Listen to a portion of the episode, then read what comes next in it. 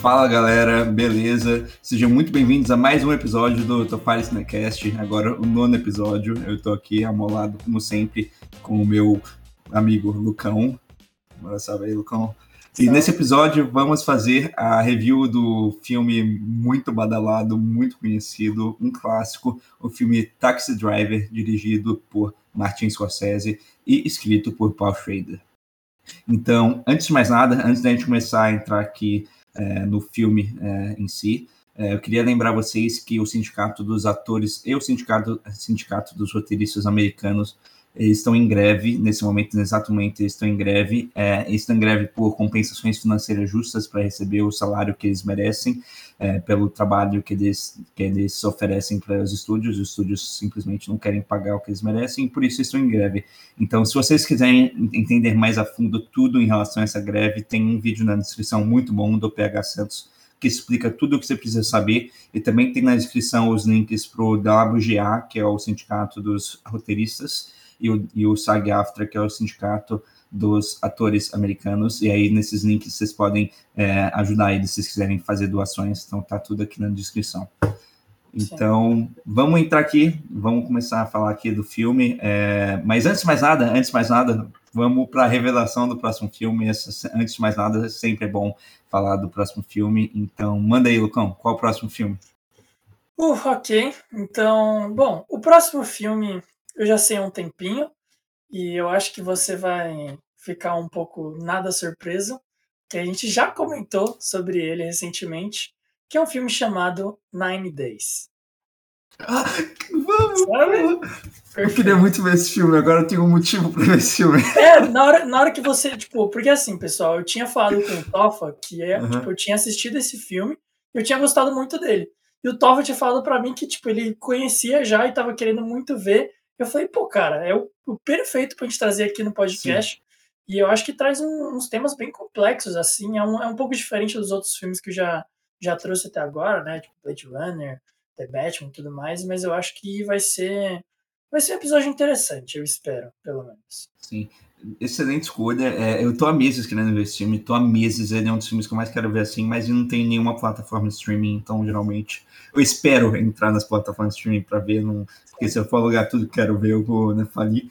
Então, uhum. é, mas agora tem motivo para ver, é, então muito obrigado, Lucão. Então, o próximo episódio é, do Topari Cinecast número 10 vai ser do um filme que chama Nine Days, não sei se tem uma tradução em português, agora de cabeça eu não sei, mas é, chama Nine Days, lançado em 2020, se eu não me engano, é 2019.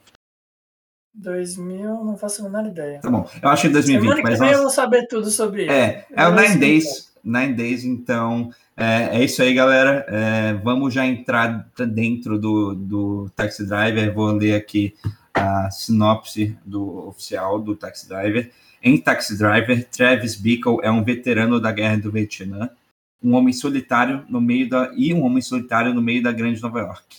Logo, ele começa a trabalhar como um motorista de táxi no turno da noite, crescendo o sentimento de pela miséria, o vício e a violência e a prostituição que estão sempre à sua volta. Travis começa a cogitar, então, de tomar algumas medidas drásticas para mudar esse cenário.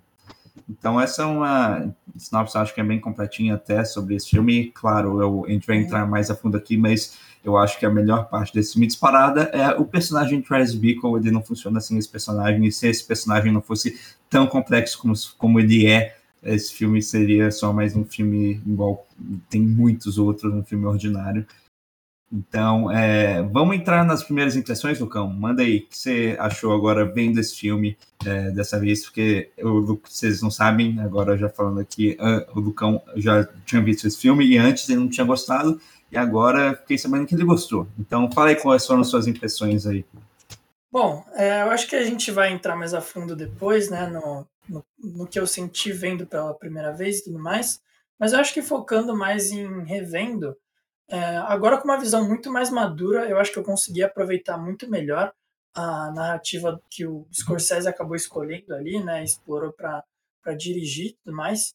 E, cara, eu acho que é um filme que traz uma mensagem social, assim, faz um, um estudo de personagem extremamente complexo e de uma forma muito linda, sabe? Eu acho que é, todas as imagens que a gente vê sobre a, a cidade, né, que é quase como se fosse outro personagem ali, é muito valorizada essa imagem da cidade, né, é, todas as questões que o Travis Bickle passa, assim, essa loucura que o Scorsese adora retratar e que o Robert De Niro, ele atua absurdamente bem, né, retratando é, muito bem esse, essa confusão desse personagem, e eu acho que tudo isso simplesmente me conquistou dessa vez, sabe, eu senti que eu consegui aproveitar muito bem isso e dar o, o devido valor que esse filme merece, sabe, é um filme realmente muito, muito bom, muito complexo e eu, eu gostei bastante. Tá bom. Assim. Que bom, que bom. O episódio não vai ser tão é, controverso igual eu imaginava, é, mas que bom, porque eu queria falar sobre esse filme de qualquer jeito, eu acho válido. É, minhas primeiras impressões, cara, é, é, muito do que o Lucão falou, mas eu acho que realmente esse é, é uma, essa é uma das melhores, um dos melhores estudos personagens que eu já vi na minha vida, assim, com certa tranquilidade. Se não for o melhor, é, eu acho que é, esse personagem de Travis Bickle é talvez um dos mais complexos e mais interessantes que eu já vi aí no cinema. E, de novo, o filme gira inteiro ao redor desse personagem, então, claro que tem muitos outros aspectos positivos, mas nada chega perto do, do que é esse personagem do Travis Bickle e o que o Lucão falou também de Nova York, eu acho que todo o, o, o environment, né, o ambiente dele, tipo, acho que encaixa muito bem no personagem do Travis Bickle e o Lucão falou que ele é quase é, um novo personagem, eu acho que eu vou além, eu vou falar que ele é quase um, um antagonista do filme, se você parar pra pensar. Caramba, faz sentido. Ele serve, como, ele serve como antagonista, porque, cara, você olha, não tem outro, tipo, outra figura de um antagonista. Claro que tem. Ah, talvez. Tem o próprio Travis Beacon, né? É, é, mas ele é protagonista, né? É diferente. É diferente. É, que às, às então, vezes o, é o... o, grande problema é que o personagem é. principal tem que resolver tá interno nele, né? Então, sim, sim. Acho mas que é outra uma... forma de ver. É, sim, mas não tem uma figura diferente de um antagonista, então a gente pode assim, interpretar talvez a própria cidade, o próprio ambiente dele como o antagonista. E é, eu acho que eu não vou mais entrar muito mais a fundo. É, um, é um, o melhor filme do Scorsese para mim, é a melhor atuação do Robert De Niro para mim, uma das melhores papéis é. assim que um ator que eu já vi um ator interpretar na minha vida. É, uhum. E de novo, um estudo de personagem assim excepcional. É, então, é, vamos entrar aqui já em spoilers. Então, é, caso você não tenha visto ainda o, o, o filme O Taxi Driver, agora você está por sua própria conta e risco, porque a partir desse momento a gente vai entrar em spoilers, é, porque a gente não consegue mais falar de nada sem entrar fundo no personagem Travis Bickle e todos os outros Sim, aspectos. Esse não é nosso objetivo aqui. Não é. Não é. Então vamos lá. Antes de mais nada, é, antes da gente começar a entrar realmente no, a fundo no personagem Charles Bickle, eu queria fazer uma pergunta para você. De novo, a gente já falou aqui que é pela primeira vez, é a primeira vez que o Lucão viu esse filme, ele não gostou do filme. Eu queria saber por quais são, foram os motivos pelos quais você não gostou desse filme quando você viu pela primeira vez. Você lembra? Cara, então assim, é, vendo esse filme pela primeira vez, eu, eu lembro que eu não tinha gostado, mas lembro que foi muito difícil, e até hoje é, para eu conseguir entender o que eu realmente tinha sentido vendo esse filme, sabe? E eu, dando uma olhada em algumas críticas sobre Taxi Driver, eu vi um, um comentário muito interessante de uma pessoa que fez, é, que ela falou assim: da primeira vez que eu vi, há muito tempo atrás, eu não tinha gostado, porque eu estava muito acostumado à narrativa dos blockbusters e desses filmes mais comerciais, assim, de entretenimento mas hoje eu consigo apreciar ele muito mais, sabe?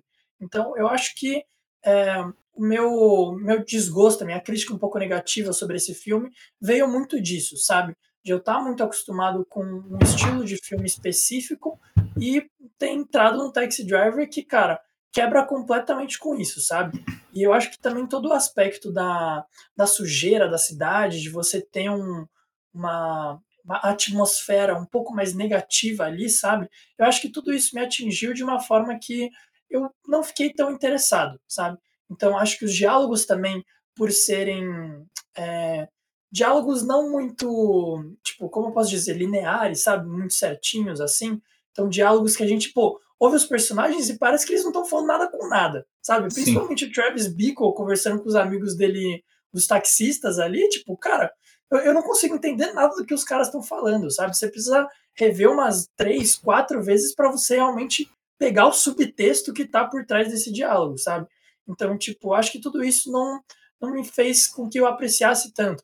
E eu lembro que teve outra coisa também que eu fiquei muito bravo, que foi a música. Né? Porque eles usam. Ah, aquele, aquele sex, o, o, o, o, saxofone, umas 50 Sim. vezes. É, não, eles usam muitas vezes no filme. E, tipo, eu lembro que chegou um momento que eu comecei a perceber isso, só que eu fiquei, tipo, muito irritado. E aí, Sim. todas as vezes que ele tocava de novo, eu ficava, tipo, puta, assim. Eu ficava. Eu falava, caraca, velho, para um pouco de usar essa música, tá ligado? Então, tipo, acho que isso também me incomodou. Eu lembro que o final também, na hora que o, o Travis Bickle ele atira na mão do, do cara, sabe? Eles fazem uns cortes assim, um pouco estranhos, sabe? E eu lembro que na época eu achei isso, tipo, horrível, assim. Eu achei que tinha sido uma edição muito mal feita. E uhum. aí, pô, eu terminei o filme ali totalmente, tipo, é, uma vibe péssima, sabe? E eu simplesmente não tinha gostado.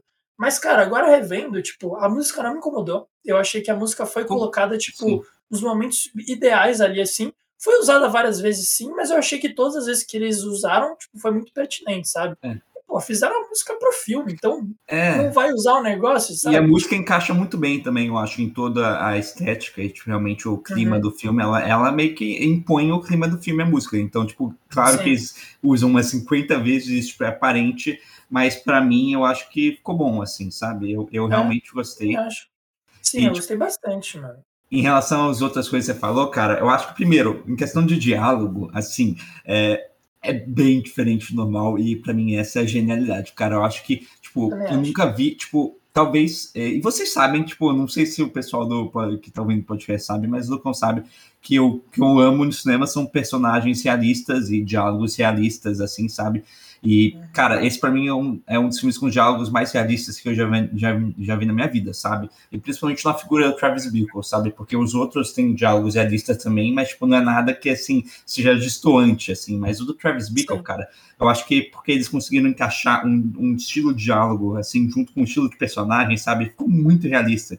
E, cara, é, eu vou falar, eu, eu, assim, pensando, eu consigo pensar em, tipo, várias pessoas, que vários Travis Bickles, assim, que eu, que eu não conheço, não talvez num nível pessoal, mas que eu já vi já me comuniquei na minha vida. Então, seja um, um sei lá, talvez um taxista qualquer que, tá, que eu peguei, ou tipo, uma pessoa na rua, sabe? Tipo, eu consigo pensar em vários Travis Bickles, e para mim essa é a genialidade desse filme, que ele pega um personagem, assim, uma pessoa que, tipo, é comum, sabe? É uma pessoa comum, e, tipo, consegue trazer com a maior naturalismo e, e realismo assim possível. Então, para mim, o diálogo é, é, é, diferente pra cacete, mas é muito Sim, bom. É é muito bom. É, e eu, eu não acho que, tipo, ele, ele se prenda ainda com o realismo, sabe? Porque eu acho que, assim, é, tem algumas etapas que os filmes eles têm que seguir. Então, tipo, você pegar o diálogo mais básico, mais padrão, a gente vê que é um diálogo muito engessado, sabe? É um diálogo que parece que as pessoas estão lendo o roteiro, parece que tudo aquilo foi escrito e parece que a pessoa não falaria isso, sabe? Mas eu acho que o, o próximo nível para isso seria você literalmente gravar pessoas conversando na rua, sabe? E, tipo, pessoas conversando na rua, pessoas assim, tipo, do nosso cotidiano, pelo menos, né, do ciclo que a gente frequenta e tudo mais, seria um pouco diferente do que o, o Travis ele fala, sabe? Que o, o grupo dele Sim. fala. Porque eu sinto que o. É, é, que o roteiro não é do Scorsese, né? Mas esse. Não. O roteiro desse filme, ele meio que eleva isso um pouco, sabe? Ele exagera, que eu acho que é uma coisa que também o Tarantino faz muito, sabe? Então, Sim. Então, tipo, ele, ele parte da base desse realismo, de coisas que personagens poderiam falar, mas ele eleva muito isso, sabe? Que faz um, um negócio ficar, tipo, meio como se fosse, tipo, num sonho, sabe? Tudo muito meio maluco, como se todo mundo estivesse usando, tipo, droga, assim, tudo mais, sabe? Uhum. O que não foge do realismo, mas eu acho que é um nível um pouco acima, sabe? É um patamar Sim. mais elevado, o que eu acho que torna muito mais interessante o filme. Vamos lá, é, quando eu digo realismo, eu não digo tipo, exatamente como tipo, a gente se comunica no mundo real, porque eu acho isso muito uhum. importante. Tipo, eu gosto do mais próximo realismo, realismo possível, mas eu acho que o realismo do, da, tipo, da, do que como a gente realmente se comunica, eu acho que isso só consegue ser atingido em documentários, assim, sabe? Quando você está fazendo um filme ficção, você tem uma barreira, porque, tipo, cara, você tem um roteiro, você sabe o que você tem que falar, sabe? Você tem uma linha de pensamento do que, de onde você tem que chegar, sabe? Do que, de quais tópicos você tem que falar, e, tipo, isso faz com que seja algo diferente, tá ligado? Você pode, na resposta muito mais rápidas e ágeis, sagaz, sabe? Tem muito mais sagacidade nos, no, nas, nas, tipo, no diálogo, então acho que nunca dá para ser é, exatamente o, mesmo jeito que a gente se comunica. Mas, de novo, tem como você trazer muito perto da realidade e também juntar isso com tipo, o tipo de personagem que que está falando é, essas linhas de diálogo e realmente conseguir é, achar um estilo de diálogo para esse estilo de personagem. Então, Sim. E eu acho é. que essa é a magia do cinema, né? Você é, conseguir é, pegar essas, essas coisas que são muito mais subjetivas, assim, que você não consegue explicar direito, e você jogar isso na tela, sabe? Você criar um mundo que só funcionaria na ficção, sabe? Sim. E que ao mesmo tempo, muitas vezes, isso é o melhor mundo possível para você explicar a sociedade que a gente vive, sabe? E eu acho que Taxi Driver é um exemplo perfeito disso. Sim, concordo, concordo. E teve mais uma coisa que você falou em relação a suas. Seu... Ah, montagem. E, tipo, você ah. não gostou muito de umas cenas editadas. E, cara, eu vendo esse filme, eu não acho que esse é um tipo. Eu, tá, é, tá longe de ser o filme mais bem dirigido do Scorsese, assim, de longe. Isso, isso é natural, que tá, tipo, bem no começo da carreira dele. Eu acho que ele foi, tipo, o terceiro ou segundo filme dele, porque o primeiro filme foi Mean Streets. Foi, eu acho que foi o segundo ou terceiro, mas estava bem no começo da carreira dele. E, cara, fica, fica meio claro que, tipo, não é realmente o diretor que, tipo, hoje, hoje o Scorsese é em questão de experiência e tal. Eu acho que ficou, sei lá, mais claro ainda para mim, porque, cara, eu vi, tipo, no mesmo dia que eu vi o, o como fala, o Taxi Driver, eu vi um outro filme do Kubrick, que chama Barry Lyndon, bem famoso dele. E, cara, para mim esse foi uma aula, assim, de blocking, que blocking é, tipo, basicamente é como o diretor posiciona os atores e como movimenta a câmera e tudo mais. E para mim foi uma aula de blocking, assim, e, e, um dos filmes, assim, mais bem dirigidos que eu já vi na minha vida. E depois eu fui pro Taxi Driver e acho que ficou meio que aparente, sabe, sabe a, a, a diferença. Mas, a falta de experiência dele. É, né? de novo, é. não, é, não é um filme mal editado, tá muito longe disso. Inclusive, eu acho que ele é bem uhum. editado, assim, tem muitos take shots assim muito bons, muito bons, assim, assim aqui pensando, eu acho que tipo o shot final assim é sensacional. É, principalmente acho que a cena final assim é sensacional. É, mas a gente vai entrar no final mais a fundo, é, mais para frente aí. Mas é, realmente dá para perceber que o Scorsese ainda não está no topo do jogo dele, sabe? Ele não ainda é Sim. é o Scorsese que a gente conhece hoje. E fica claro pelo, pelo estilo de direção dele nesse filme. Uhum, total. Mas, mas agora, mudando aqui um pouco de tópico, vamos entrar agora a fundo no Charles Bickle. Eu sei que a gente já começou a falar um pouco dele, assim, mas agora é o momento que eu acho que eu queria entrar mais a fundo. E tem. Vamos começar com uma pergunta aqui, que eu acho bem interessante a reflexão. É, o Travis Bickle, você acha que ele é um cidadão ordinário que você encontra na, em vários lugares assim no nosso, na nossa realidade, ou ele é um psicopata fora da curva? Cara, então, eu acho que, tipo, os sintomas que ele está sentindo são sintomas de um cidadão ordinário, sabe? Então acho que tem muitas pessoas que é, sentem essa solidão que ele está sentindo, sentem esse vazio e essa falta assim de propósito, de algo que é, eles precisam para se apegar, né? Mas ao mesmo tempo eu acho que algo que torna o Travis Bickle é, muito peculiar, assim, muito diferente, é o fato dele ter sido um veterano da guerra, sabe? Da guerra do Vietnã, que pelo que dá a entender no filme, né? Então, eu acho que o fato dele ter é, lutado nessa guerra e tudo mais mexeu muito mais com a cabeça dele e criou certos sintomas, assim, é, o estresse pós-traumático, né? Uhum. Que eu acho que é muito forte nesse personagem. Então, eu acho que tudo isso influenciou muito mais fortemente na cabeça dele. Então, a gente pode ver que, tipo, os atos de violência que ele comete, provavelmente ele não faria tudo isso se ele não tivesse ido para a guerra, sabe? Sim. Na guerra ele experienciou uma violência excessiva a todo momento com vários tipos de pessoas, que eu acho que também é uma justificativa para o racismo, né, que, que ele tem que aparece em alguns momentos ali. Sim. A gente não precisa entrar tão a fundo nisso, é, mas eu acho que fica por aí. Eu já vi que você quer responder. Não, não, eu só queria falar um negócio em relação, tipo, a, é, o, o, fato dele ser, tipo, um ex-veterano é, de guerra. Eu, uhum. tipo, eu não gostei muito disso. Eu não gostei disso, tipo, sério? tipo, sério. E claro que, tipo, é, isso é uma decisão criativa total do, do Paul Schrader, que escreveu o roteiro. E, tipo, eu entendo como que isso meio que move ele, é, tipo, acho cometer violência, porque a violência é mais normal para ele, já que ele já esteve em tipo um cenário de guerra. Mas tipo, cara, para mim toda tipo todo o, a, o ponto desse personagem para mim é que ele é um personagem comum, padrão, que é igual todos nós aqui, que foi, tipo, que a solidão, tipo, ficou tão grande nele que fez ele, tipo, atingir esse nível que a gente não deveria atingir, tá ligado? Então, tipo, Sim. pra mim, esse, esse personagem, tipo, é um, é um conto é, cautionary tale, tá ligado? Então, é, tipo, olha aqui, no começo do filme ele é, mano, é um personagem que, tipo, eu acho que a maioria das pessoas consegue ter uma empatia, assim, que é um personagem que é, assim, que ele é meio solitário, que é na dele, tipo, não, todo mundo sim, simpatiza com esse tipo de personagem. E acho que vai um pouco assim pro que a gente falou de, de do episódio do Cairo, que, tipo, no fundo, todos nós somos solitários, tá ligado? Porque a gente não consegue uhum. se conectar com outra pessoa, no, tipo, totalmente, Isso saca? É uma brisa, mano. Sim, é, mas enfim, a gente não vai entrar isso daqui adentro, mas, uhum. tipo, é, todo mundo tem esse aspecto de solidão, mesmo que tipo, seja, tipo, um pouco mais mascarado ou menos, todo mundo sente um pouco solitário. Eu sinto que, tipo, quando você bota um personagem assim como Travis Bickle, você consegue se empatizar com ele, assim. Se você vê um cara solitário, você vai conseguir, tipo, sentir dó e, tipo, se botar nos pés dele. E, tipo, eles. E, tipo, o filme começa com, tipo, um Travis Bickle que é um cidadão ordinário completamente normal, tá ligado? E aí, a solidão dele, tudo, tipo, todo ambiente dele, realmente, eu acho que é a solidão, a palavra-chave é solidão, faz com que, tipo, ele atinja esse esse, esse aspecto de violência, assim, sabe? Ele vira uma pessoa que, tipo, ninguém quer se tornar, sabe? E que é, tipo, realmente uma pessoa que tá fazendo coisas erradas, tá ligado? A gente vai entrar mais pro moralismo do que ele fez mais pro final, mas o fato é que, tipo, ele, ele ia ter violência de qualquer jeito, saca? Ele tava, ele comprou arma para matar alguém e é isso, saca? Então, eu, eu sinto que quando você bota esse aspecto da, de, tipo, dele é um militar, ele tipo, meio que tira um pouco desse, tipo, desse cidadão ordinário, sabe? Ele já, ele já parte de um outro, tipo, de um outro, de um, tipo, de um outro parâmetro, saca? Ele já não é exatamente que nem a gente, ele já tem um background que talvez dê uma motivação para ele ser assim, então talvez, tipo, eu ou você, tá ligado? A gente não possa chegar nesse nível. Então, tipo, essa, essa mensagem não tem tanto impacto. Faz sentido? Entendi. Acho que faz pra sentido, mim, mano. Sim, de novo, é, eu, é uma decisão criativa do roteirista, do Porsche Reader, 100%, então eu não vou falar que isso é um aspecto negativo ou que isso é ruim, tá ligado? Mas, tipo, uhum. eu, eu não gosto dessa, dessa decisão criativa e se fosse eu, não teria feito assim.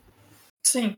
Não, eu entendo pra caramba, mano. É que eu acho que, assim, o grande ponto dele é, ele tá olhando para essa cidade, certo? Que tá cheia de problemas e por que que não teve nenhum Travis Bickle antes dele? Por que, que ninguém se torna desse jeito? Eu acho que é aí que entra o aspecto da guerra, sabe? Quem disse que não? É, é, que a gente não é mostrado por isso, sabe? Ele Sim. vê toda a podridão e eu acho que o aspecto da guerra é meio que tipo um, um ponto de virada ali que, é, que ele coloca no personagem que faz com que ele consiga ligar essa chavinha e, tipo, comer, fazer todas as coisas que ele faz, sabe? Então, tipo, eu acho que esse, esse, essa solidão afeta muito mais ele porque ele estava na guerra, porque ele, pô, deve ter perdido pessoas que ele amava, talvez, ou ele ficou muito distante da, da sociedade no geral, então ele não teve relações sociais normais por muito tempo, sabe? Então, tipo, todas essas questões afetam, tipo, no dobro ou no triplo com ele, sabe? Sim. Então, acho que deixar o personagem mais sensível com isso tor tornou ele mais propenso para fazer as coisas que ele fez, sabe? Então, tipo assim, não tô falando que talvez é, isso seja algo positivo porque é, a gente vai se conectar mais com ele, porque é o oposto, né? É exatamente o que você disse. Sim. Isso distancia um pouco ele da gente e talvez isso pode, possa ser algo que você não curta, sabe? Mas eu acho que é uma decisão que faz muito sentido para você justificar as ações do personagem, sabe? Sim, é, e, e, esse é exatamente o intuito, eu acho. Para mim, esse é o intuito, mas, de novo, eu não acho que precisa, eu acho que isso estraga um pouco o fato de ser um cidadão ordinário. Essa é, tipo, a minha opinião. Mas, de novo, eu vejo que isso é o que, eu, que o Paul Schrader queria fazer, tá ligado? Esse é o personagem que ele queria contar. Ele queria contar um, esse, um cara que é militar e como que, tipo, ele entrou, a solidão meio que é, engolfou, é, engulfed ele, não sei como falar em português, mas é assim, como encapsulou ele, a solidão. Né? Então, esse é o personagem que ele quer contar, beleza, tá ligado? 100%. Não sei se, tipo, não tem problema nenhum, mas eu não, eu, eu acho que eu não faria assim igual. E, inclusive, o ponto dele ter, tipo, dele ser ex-marinha americana, isso nem, tipo, tem tem quase nada de impacto na história, né? Eles só, eles só mencionam uma vez no começo e é isso, tá ligado? Não, tipo, eu tô falando, tipo, tem impacto, mas, tipo, eles não, não é algo que eles dão importância quando eles estão, tipo, contando a história. É algo que eles falam, falam em uma cena e fica no background do resto do filme, saca? Eles sim. não desenvolvem é mais isso. Isso influencia toda a mentalidade do personagem, não, sabe? Sim, isso... Todo, todas as crenças dele, todas as ações dele, acho que são influenciadas por esse passado, sabe? Sim, isso molda o personagem. Eu não tô questionando isso. Eu tô falando que, tipo, em questão de história, eles não dão mais foco nisso no, no, ao decorrer da história. Então, acaba que, para mim, ficou algo um pouco meio, meio jogado, assim, pensando na primeira vez, e eu não gostei tanto dessa decisão, mas, de novo, é a decisão dele, eu entendo e funciona, tá ligado? Eu acho que funciona, eu não tô falando que não funciona. Eu, pessoalmente, não me incomoda, mas eu, eu entendo perfeitamente o que você falou. Sim, é, é, tipo, agora pensando me incomoda um pouco, mas, tipo, de novo, como os caras nem abordam tanto no filme, é, tipo, acaba que, tipo, o impacto mesmo de não ter, saca? Porque, Sim. só porque teve é, uma linha de diálogo, sabe? Então, mas, tipo, de novo, é, agora eu tô sendo muito, tipo, nitpick aqui, então acho que uhum. A gente não precisa entrar mais a fundo, é algo que eu faria diferente, só isso. Perfeito. Mas, agora mudando, agora, é, ainda no Travis Bickle, mas entrando mais na, na solidão do Travis Bickle, é, eu queria tipo, fazer uma pergunta aqui de novo, uma pergunta assim, bem é, é, meio que filosófica, entre aspas, mas tipo, uhum. você acha que o Travis Bickle ele tem tipo, problemas, assim, ele criou problemas mentais porque ele é solitário, ou ele é, ele, tipo, é solitário porque ele tem esses problemas mentais? Você acha? Mano, eu acho que é, eu acho que é exatamente ele é solitário porque ele tem problemas mentais, sabe? Sério? E eu, eu acho que eu acho que a brisa é, é um negócio tipo assim. É, quando você tá sozinho, as coisas estão sob o seu controle, sabe?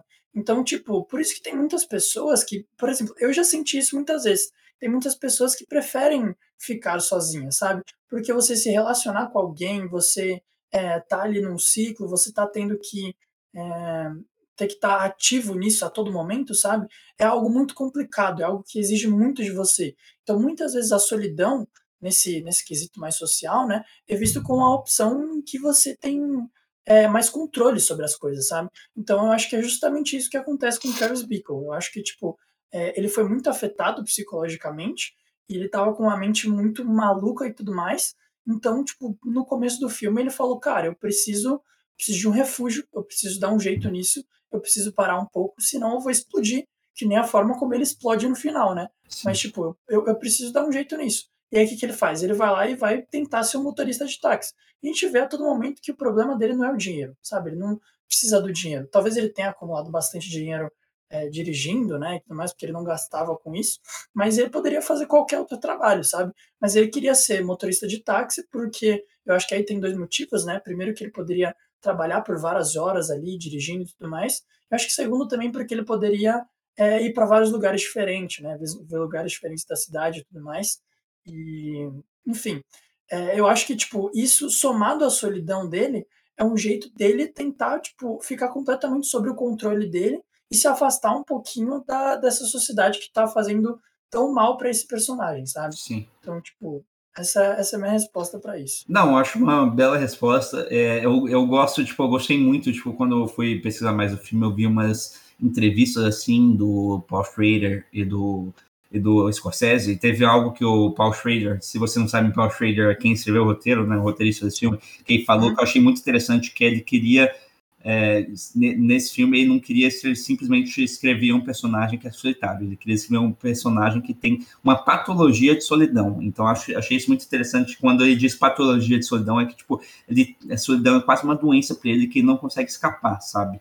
Então, acho uhum. isso muito interessante e você percebe vários momentos do filme, é, parece muito uma doença mesmo, ao ponto que, tipo, ele inconscientemente se mantém nessa, nessa solidão e não consegue escapar dessa solidão, dessa solidão por meio desse seu, do seu subconsciente, das coisas que ele, tipo, ele faz ele, tipo, agir. Então, alguns exemplos muito claros aqui para mim eu posso falar que é, tipo, por exemplo, o fato dele dirigir um táxi, tá ligado? Por que, que ele vai trabalhar com táxi? Tem tanta coisa que ele pode trabalhar, e mas aí ele vai lá e escolhe trabalhar um negócio que ele tá lá sentado num táxi dirigindo, e é isso, tá ligado? Ele, ele tem comunicações com pessoas, tipo, insignificantes, por, só durante o curso da, da, da viagem, ele pode simplesmente dirigir voltar voltar para casa e dormir, ficar sozinho e dirigir e sabe ficar sozinho sempre. Então para mim isso é uma escolha subconsciente que mantém ele na solidão. E claro que dá tipo as desculpas dele tipo ah porque eu tô com insônia e tal e não posso dar tá ganhando dinheiro mas a verdade é que cara ele poderia achar trabalhos em outros lugares que ele não estivesse tão tipo solitário é, também tem outros, tem outras, tem outros exemplos. Acho que outro exemplo muito claro é quando ele está assim saindo com aquela menina e leva ela para tipo um, um cinema é. pornô, cinema pornô. E tipo, cara, é, é tudo bem que tipo tem todo o, o tipo negócio que tipo ele tá meio que desconexo da tipo da sociedade também perder um pouco da, da sensitividade de, tipo, de saber, tipo, ah, isso não é socialmente aceitável e tal. E realmente isso é, tipo, é, talvez seja, talvez não, é, tipo, um argumento válido, mas eu acho que no fundo, tipo, não existe ninguém que fala, cara, é, levar uma menina no segundo encontro para um, um, filme pornô é uma, algo normal, saca? Eu acho que, tipo, no, no, tipo, no fundo, todo mundo, tipo, tem, tipo, é, é meio que common sense, né? Noção básica. Então, acho que, tipo, pode, de novo, tem esse argumento que ele tá, tipo, descolado da sociedade, perdeu a sensitividade, tipo, normas sociais, tem esse argumento, eu acho que é isso também, mas eu acho que também tem esse aspecto do, do subconsciente dele que tá, tipo, meio que mantendo ele nessa solidão, e talvez isso tenha sido um jeito de afastar a, a, ela dele e tipo de continuar nessa solidão. Então, é realmente tipo é engraçado que tipo tem uma frase que ela fala no que essa personagem fala Betsy, se lembra o nome dela? Que a Betsy fala no filme que ele é um, uma contradição, walking contradiction, né? Uma grande contradição. Isso é muito interessante, que ele não quer ser solitário, mas ele dirige um táxi e não se comunica com ninguém, né? É, ele ele não quer ser solitário, mas ele meio que afasta a, a, a própria Betsy. Ele não quer ser solitário, mas quando ele está numa mesa conversando com, tipo, com outros taxistas, ele fica sozinho, não se comunica, extremamente fechado, sabe? Então, é, eu sinto que realmente ele tem uma patologia que o subconsciente dele realmente fica afastando dele e não tem, ele não tem escapatória. A gente pode entrar, vai entrar mais a fundo se a gente acha que ele escapou disso ou não no Sim. final, mas ele tem esse, essa doença que ele simplesmente não consegue escapar da solidão. A solidão faz parte dele e não tem para onde ele fugir. Sim.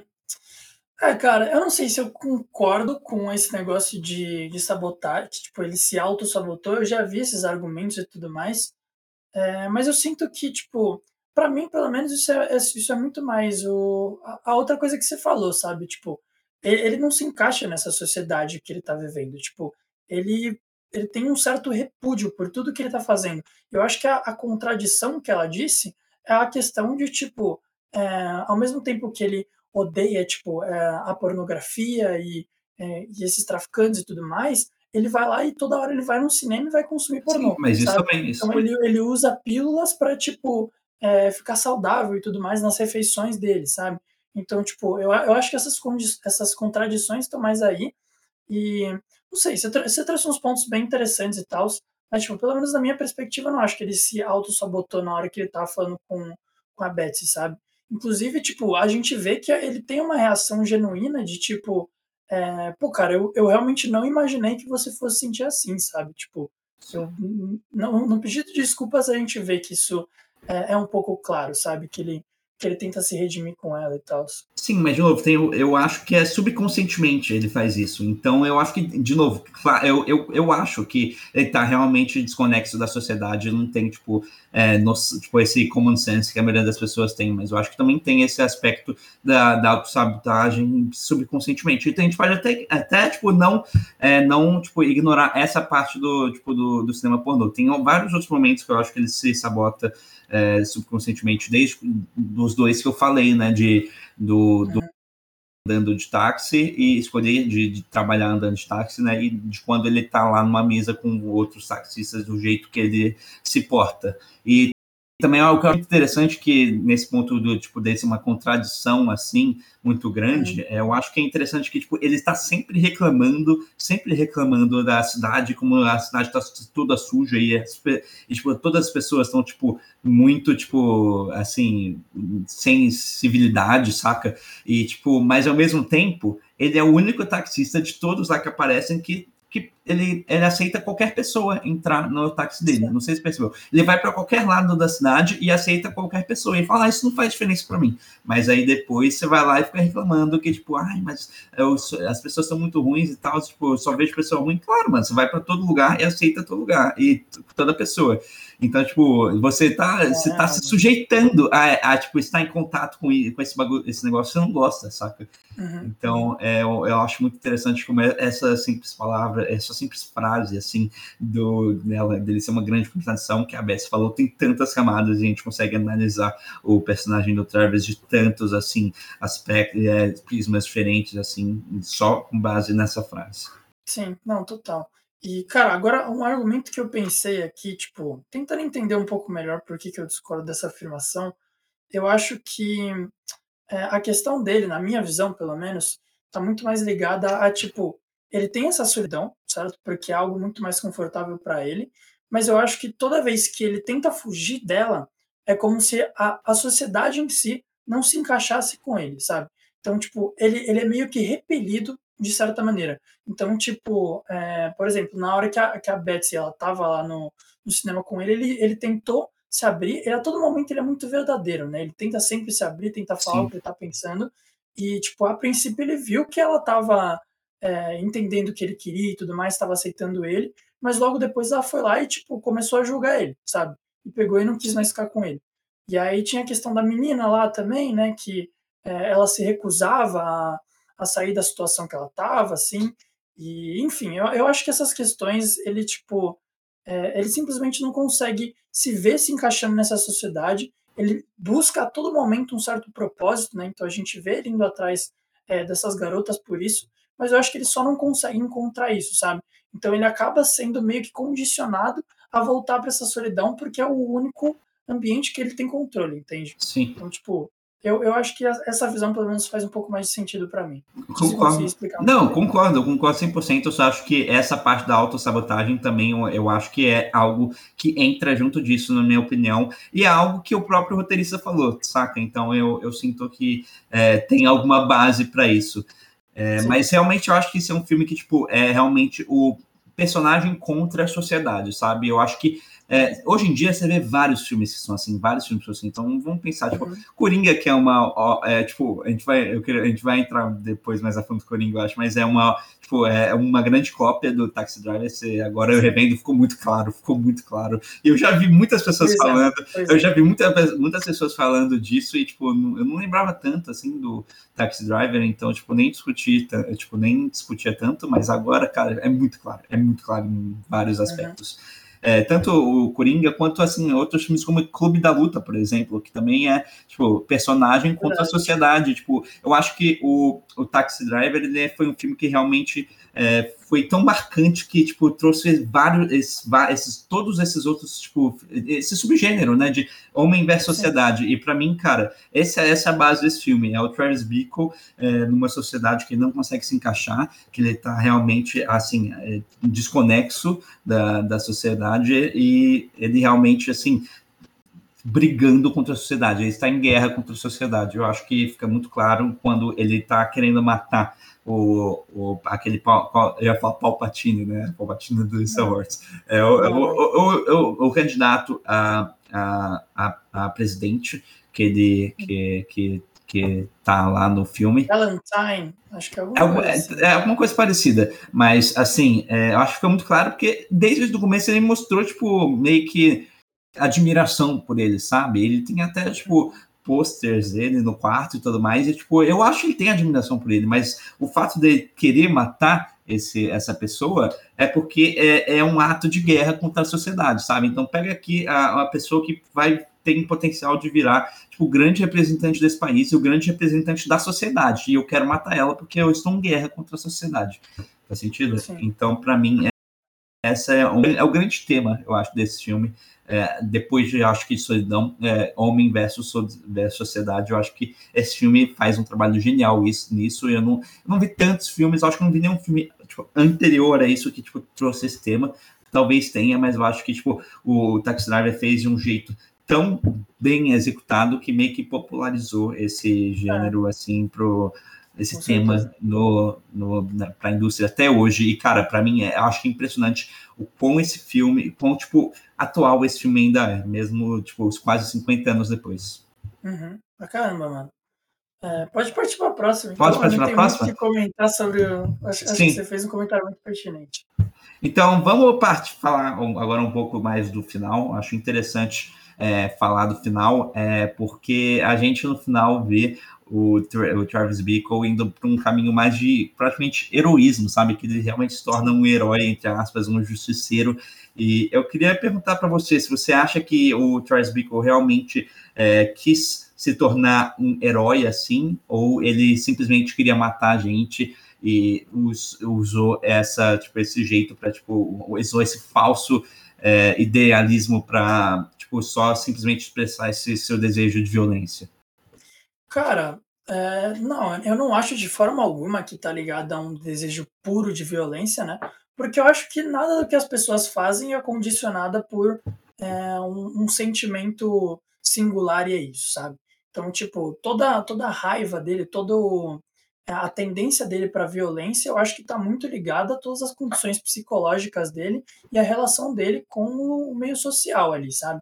Então, tipo, ele era um cara que a gente podia ver que estava em busca de algo, sabe? Ele ele estava ali solitário e tudo mais, mas ele estava sempre em busca de algum propósito, né? Então, tipo, é, isso é algo que eu e o Toff a gente estava conversando um pouco no privado também, né? Que eu acho que o propósito revolve muito forte nesse personagem. Então, primeiro a gente tem a questão com a Beth, né? Que ele busca esse, esse certo propósito através de relações amorosas. Então, tipo, isso eu acho que é algo que ficou muito preso dentro dele quando ele estava vendo os filmes de pornografia e tudo mais. Então, gerou uma certa carência dele por mulheres, sabe? Então, ele foi atrás da Betsy e ele tentou ficar com ela e não deu certo. Então, aí ele foi atrás de um novo propósito, né? E aí tinha aquela garota que no começo ele tinha ignorado que ela tinha entrado no carro dele, né, a, a Iris, e aí depois ele pegou e falou, pô, ele viu ela de novo e falou, pô, eu preciso ajudar ela, sabe? Eu preciso, sei lá, preciso ser um herói, que é um novo propósito ali para ele, sabe? E eu acho muito interessante como é, a todo momento que ele tá tentando ser um herói, né, ele fica preso, tipo, em, em estereótipos americanos, sabe? Então ele tenta parecer ali, tipo, um, um cowboyzão, ele faz aquela preparação como se fosse muito um filme de, de herói fazendo o treinamento dele, sabe? Então, tipo, ele, ele sempre meio que se prende a isso, a essa imagem e tudo mais. E eu acho que quando ele pratica a, violência, ele mata aqueles mafiosos assim, ele realmente acha que ele tá fazendo a coisa certa e ele tá numa busca desesperada por, por um significado, sabe? Porque ele não vê mais significado em nada, o trabalho dele tá, alien, tá alienando ele completamente. E eu acho que, tipo, ele precisa de algo para furar essa bolha, sabe? Ele precisa sair disso. E, inclusive, eu acho que na resolução a gente consegue ver muito claramente pela expressão dele que ele se sente realizado, sabe? Ele sente que ele Sim. fez o que ele queria. Sim, é, eu, eu, concordo e discordo em partes, assim, porque uhum. eu sinto que ele tem. É, claro que ele tem, tipo, essa, essa uma vontade de, de virar um herói. Eu acho que isso não tem dúvida, mas eu acho que isso fica um pouco mais abaixo do fato de ele simplesmente tipo, quer, assim, atingir a sociedade, sabe? Então, tipo, o fato dele ir lá e matar todas aquelas pessoas no, na, no, no, no na casa de prostituição, né, no, no brothel, que é, em, que é em inglês, eu sinto que é muito mais como um ato de violência contra é, todas aquelas coisas que ele odeia na sociedade, sabe? Então, não acho que necessariamente ele quer salvar a, a, a, a mina. Claro que, tipo, se, se a pessoa é minimamente, assim, tem um pouco de caráter, ela vai querer ajudar essa pessoa, tipo, isso vai numa base de humanidade, assim, mas eu sinto que é, vai muito mais a fundo no fato de que ele simplesmente quer cometer violência contra a sociedade que, tipo, ele odeia, e, e eu acho que esse, esse, esse é, o que ele fez foi só um jeito dele achar isso, e para mim isso é claro porque ele foi antes, tipo, ele foi antes, tipo, lá tentar matar o presidente, e aí deu errado, o, tipo, candidato presidente. Aí deu errado e só aí que ele foi lá ajudar, sabe? Então nunca foi a intenção inicial dele, você para pra pensar. Ir lá e matar as pessoas. Então, tipo, se ele quer ser um herói, por que ele simplesmente não foi ajudar lá antes, sabe? Então, tipo, eu sinto, eu sinto que, tipo, eu sinto que é, essa, esse final e esse ato de heroísmo é muito mais um ato é, é, egoísta, entre aspas, de realmente machucar é, e cometer violência com tudo aquilo que ele odeia, que ele vê na sociedade. Cara, é que eu acho que assim, é, a grande questão não é que é, na base do que ele sente, não é que ele quer ser um herói, sabe? Eu acho que a base do que ele sente é que ele está em busca é, de algo para reafirmar a individualidade dele, sabe? Então ele quer, tipo, ter um propósito, ele quer é, se sentir importante de alguma forma, sabe? Ele quer fazer algo que signifique. Então, inclusive, é por isso que ele vai atrás da Betsy, sabe? Por, tipo, as duas coisas, tudo ali, a tentar matar o senador, é, tentar ajudar a Iris, tentar ficar com a Betsy, eu acho que tudo está revolvendo é, o mesmo motivo, a mesma coisa, o que aquele personagem realmente quer, sabe? Então, tipo, se ele quer machucar a sociedade, por que, que ele quer machucar a sociedade tanto, sabe? Tem que ter alguma, algum sentimento atrás disso, né? Então, eu não acho que esse é um personagem que queira buscar vingança por pura vingança. Eu acho que ele é, tipo, muito mais complexo do que isso. Então, eu acho que tem não, uma grande, eu acho que tem uma grande questão aí da, tipo, individualidade, que é algo que ele perdeu, e que ele não consegue recuperar, sabe? Ele escolheu um, um trabalho, inclusive, que, tipo, não, é, não proporciona isso, sabe? Como motorista de táxi, ele não consegue é, fazer algo único, se sentir importante para as outras pessoas e tá criando um valor ali único para ele, sabe? Então, tipo, eu acho que ele meio que é, perdeu um pouco a noção de como é que ele poderia fazer isso e ele tenta buscar isso de várias formas diferentes, sabe? Seja no desejo amoroso ou seja em tentar é, buscar uma reafirmação das outras pessoas por ele, sabe? Óbvio que eu acho que, tipo, é, o, a questão do ódio dele pela sociedade vai entrar muito no meio disso, então eu acho que tem uma forte influência, sim, mas eu acho que no final ele tá fazendo tudo isso por, pela busca de um propósito maior, sabe? Por querer Não. seguir, por querer, eu acho que ser algo maior do que essa sociedade, sabe? Essa sociedade é um lixo e eu quero estar acima dela, eu quero ser superior a ela, sabe? Então acho que fica mais ou menos por aí as motivações Sim. dele. Assim. Não, eu concordo 100%. Ele está em busca do propósito desde o começo do filme. Eu acho que isso não tem muito questionamento, mas eu sinto que, tipo, o propósito dele, tipo, quando ele foi lá e cometeu, tipo, todos aquele, aqueles assassinatos, não foi de se tornar um herói. Talvez, tipo, na superficialidade ele tenha, tipo, se convencido que ele está fazendo isso porque é o certo, ele quer, tipo, e quer tipo, se tornar um herói, mas tipo, no fundo eu acho que realmente continua sendo tipo porque um ato de violência contra a sociedade, e esse é o propósito dele, sabe? Ele quer, de novo, ele quer se tornar maior do que a sociedade, igual você falou, ele realmente quer mas, ter algo que torne é um ele único. De violência, se é um ato de violência, então não deveria ter como ele se satisfazer. Porque, tipo, ele foi lá e matou aquelas pessoas, mas acabou agora, então, tipo, então, ele zerou, gente... eu acho que esse é um grande ponto, sabe? Então, mas aí, de novo, aí acho que a gente entra mais, vai entrar mais na resolução de, tipo, de quais foram, é, o, o, tipo, as consequências do que ele fez, porque, tipo, eu acho que, eu sinto que aquele ato de violência, mesmo se fosse e, tipo, aquele, aquela, se ele tivesse matado o presidente, tipo, ele ainda estaria se sentindo, tipo, assim, feliz de qualquer jeito, que é meio que no sentimento de propósito cumprido, saca? Eu consegui o que eu queria e, tipo, muito menos de, tipo, eu sou o herói, eu sou fodão e tal. Tipo, eu consegui, igual você falou, eu consegui, tipo, ficar maior que a sociedade, já que eu sou maior que a sociedade, isso não me afeta, tá ligado? Isso não me afeta. Então, eu sinto que isso é, que, tipo, não, realmente, tipo, ele bota esse, esse esse heroísmo como simplesmente uma motivação e tipo uma máscara para ele conseguir tipo, tipo meio que racionalizar o que ele está fazendo, saca? É, enquanto, tipo, no, o, o, o fato dele estar tá indo matar o candidato presidente tem zero racionalização, sabe? Essa é um claro ato de violência contra a sociedade, é isso, saca? Não tem, não tem mais.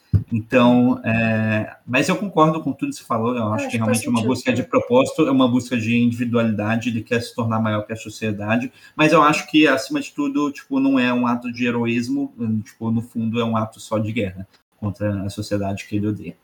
Uhum. Mas agora vamos falar um pouco mais realmente da resolução. Quando eu digo da resolução, é tudo o que aconteceu depois é, do, do, da chacina dele no, na casa de prostituição. É, cara, eu durante o filme teve um momento, inclusive vários momentos antes, assim, da, do, do final, que tipo, eu percebi, cara, isso tem cara que é imaginação dele, que, tipo, é a realidade. Vários momentos que, tipo, eu nunca me senti convencido pela, tipo, pelo filme que, tipo, isso é realmente o que tá acontecendo, saca? E agora falando mais sobre o final, assim, e depois eu fui pesquisar e vi que tem, tipo, muita gente que acha isso também. Você acha que o final, ele realmente aconteceu, tudo aquilo que aconteceu, ou é uma, é uma imaginação? Não? Ah, cara, tipo assim, o, o Scorsese, ele, ele respondeu o que ele Sim. acha, né? Tipo, ele falou que ele acha que é verdade. É, que é real, tudo, é, tudo que aconteceu ali é realidade. Mas eu, sinceramente, compartilho muito da opinião que, tipo, no momento que você lança o filme, que você faz Sim. ele, tudo que você não responde está aberto à interpretação. E Total. a interpretação do diretor é só mais uma, sabe? Sim. Então, cara, na minha visão, isso foi sim é, um sonho, sabe? Eu não acho que aquela ceninha ali é real, porque eu penso mais ou menos assim, né? Tipo, é, a sociedade ter visto ele como um herói por matar aqueles mafiosos e tudo mais, é algo que eu acho que é possível, sabe? Então, pensando na questão da mídia e tudo mais, e de querer pegar e valorizar esse ato dele de é, matar criminosos, sabe? É, eu acho que é muito plausível a gente ver isso. Mas eu acho que a Betsy chegar lá no carro dele e, tipo, valorizar ele por, por ter se tornado um, um cara grandioso e tudo mais, eu acho que isso é uma visão muito idealista e que, tipo, é, não é tão coerente com o que a gente já tinha visto sobre a Betsy, sabe? Então, tipo, é, a gente viu que a Betsy ela era uma pessoa solitária e que quando ela estava conversando com o Travis, ela ficou fascinada pela, é, pela meio que loucura dele, pela. Ela tinha usado uma palavra. Isso, pela personalidade dele, né? E ela queria entender pela esse, excentricidade dele, era essa palavra que eu estava procurando. Porque ele era um cara muito excêntrico, né? E ela estava querendo entender melhor como ele era. Mas aí, aos poucos, ela foi percebendo que ele realmente destoava muito da realidade que ela vivia, sabe? E, tipo, ela não, não batia com essas coisas e ela não simplesmente não queria entender ele. Então, aí, quando foi no cinema, ela pegou e fugiu na primeira oportunidade que ela tinha, sabe? Já afastou ele. Então, ela é uma mulher que, tipo, não vai simplesmente é, sair dando para qualquer cara, sabe? Eu não acho que ela tá ali para representar isso. E se ela tivesse, eu acho que seria uma visão muito negativa das mulheres, sabe? Então, tipo, vendo esse final, é, eu acredito que se fosse realidade, pelo menos, para mim estaria colocando a Betsy numa posição muito de tipo, ah, a donzela que se apaixonou pelo grande herói ali, e isso estaria dando muito valor também para para as ações dele, sabe? Estaria tipo tornando ele como um, um herói mesmo, Sim. né, que recebeu a recompensa dele e no final ele ignorou ela ali, o que eu acho que é mais um mais um uma ação que mostra o quão tipo idealizado é essa é, cena, sabe? Tipo, fora da realidade, entendeu?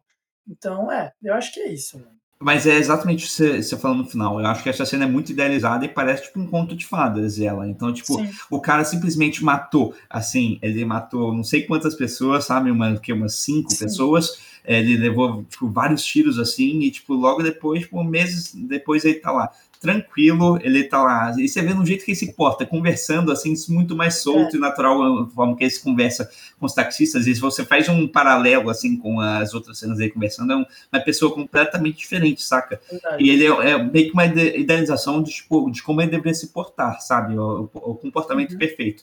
Aí ele entra. não teve nem sequela, né? Do tiro que ele tomou. Sim, ali. exato. Exato. E aí ele entra, cara, e você vê pela, pelo semblante dele, pá, e por isso que eu acho que é outro motivo pelo qual tipo, a atuação do De Niro é tão boa, cara. Você vê que o semblante é completamente diferente de uma pessoa em paz que já não tá atormentada desse, de tudo, toda essa, todas essas coisas que ele estava sendo atormentado antes do filme, questão da solidão e tudo mais. E você, uhum. tipo, você vê uma versão ideal, assim, até que você falou da, da, dela meio que, tipo, querendo voltar a ter uma relação, a Beth querendo voltar, tipo, ter uma relação com o, com o Travis, claro que ela não falou hora nenhuma, mas, tipo, ela tava meio, ela tava aberta, saca? Uhum, é, então, eu acho que, tipo, tudo, todo, toda essa cena, tipo, é uma grande, um grande conto de fadas, e pra mim parece, tipo, cara, muito uma imaginação de como que o Travis queria que, tipo, que, que ele acha que, tipo, o que ele queria que acontecesse depois que ele cometesse o ato de violência, seja, tipo, é, nesse caso foi o de, de um heroísmo, mas poderia também ter sido o ato assim, egoísta de matar o presidente. Para mim, parece muito uma idealização de como ele queria que tipo, fosse, saca? Então ele pode estar morto, tá ligado? É, ele pode estar, tipo, num manicômio, ele pode estar preso, ele pode ter conseguido se matar aquela hora. Aquela hora, eu acho que uma, uma teoria muito interessante é que na hora que ele se mata, tá ligado? Tipo, com a, com a com a mão, com, tipo, com a arminha na mão, tá ligado? Que ele fez na mão, realmente foi uma arma, ele se matou, saca? Isso é algo que é, é interessante. Tipo, o ato dele se matar, ele realmente se matou ali, saca? Sim. É uma interpretação muito interessante também. Outra, outra interpretação aqui, cara, ele pode ter sido pego pelo, pelos seguranças do serviço secreto quando ele tentou matar o presidente, e ele foi pro manicômio, ele tá no manicômio, ele nem cometeu os atos violentos, tá ligado? Outra coisa que pode ter é acontecido. metade do filme, né? É, não. Não, foi a, é a cena anterior. Então tem, tipo, uhum. várias interpretações e, tipo, eu, na minha opinião, é realmente uma indenização de, tipo, de como ele queria que fosse uh, a vida dele depois. E, tipo, Aí eu acho interessante que seja, cara, seja imaginação ou não, eu acho que ele bota uma mensagem muito interessante no, no, no shot final, tá ligado? Na hora que você vê a cara dele, quando é olhando no retrovisor, tipo, virando a cara, virando o retrovisor, tipo, ele ainda não mudou, tá ligado? Então, mesmo nessa visão idealizada dele, tipo, tem algo que diz assim para ele, cara, mesmo assim, tipo, não, não dá para mudar. Tipo, é, é, você estando nessa sociedade, você sempre vai ser, estar sujeito a tudo que ela impõe em questão a solidão e você também nunca vai se conseguir encaixar nela, independente do que você fizer. Então, é, na minha imaginação, na minha imaginação, na minha visão, é, é uma imaginação, mas, tipo, de novo, é, tá aberto para tudo que você quiser, saca? Tudo que você quiser. E eu acho que eu concordo muito com o que o Lucão falou, tipo, é, a partir do ponto que você faz um filme, o filme é seu, saca? O filme é seu e você interpreta ele do jeito que ele quiser, você bota o significado onde você quiser, e você vê ele, e todo, cada uma pessoa que vê ele vai ter uma visão diferente, tá ligado? Então, o, o Scorsese, eu, eu, eu, não sei se eu concordo com ele fala, não, é isso que aconteceu, não é imaginação. Cara, por que é, não? Pra mim, não, e aí? O que, você vai fazer sobre exato, isso, tá ligado? Exato. Tipo, uhum. porra, a sua opinião é só mais uma, mano. Então, Sim é, mano, eu acho que você fechou de, de forma perfeita aí. Sim. E eu só acho que, tipo, o, o, o, a, a partezinha final ali, dele olhando pro espelho e tudo mais, só fazendo um, um pequeno Não, complemento aqui, eu acho que é, tipo, muito foda porque também passa a mensagem de que é, o que ele fez, tipo, não foi um ato de heroísmo mesmo genuíno, Sim. sabe? Então, tipo, que mesmo ele fazendo tudo aquilo, aquilo não foi o suficiente, sabe?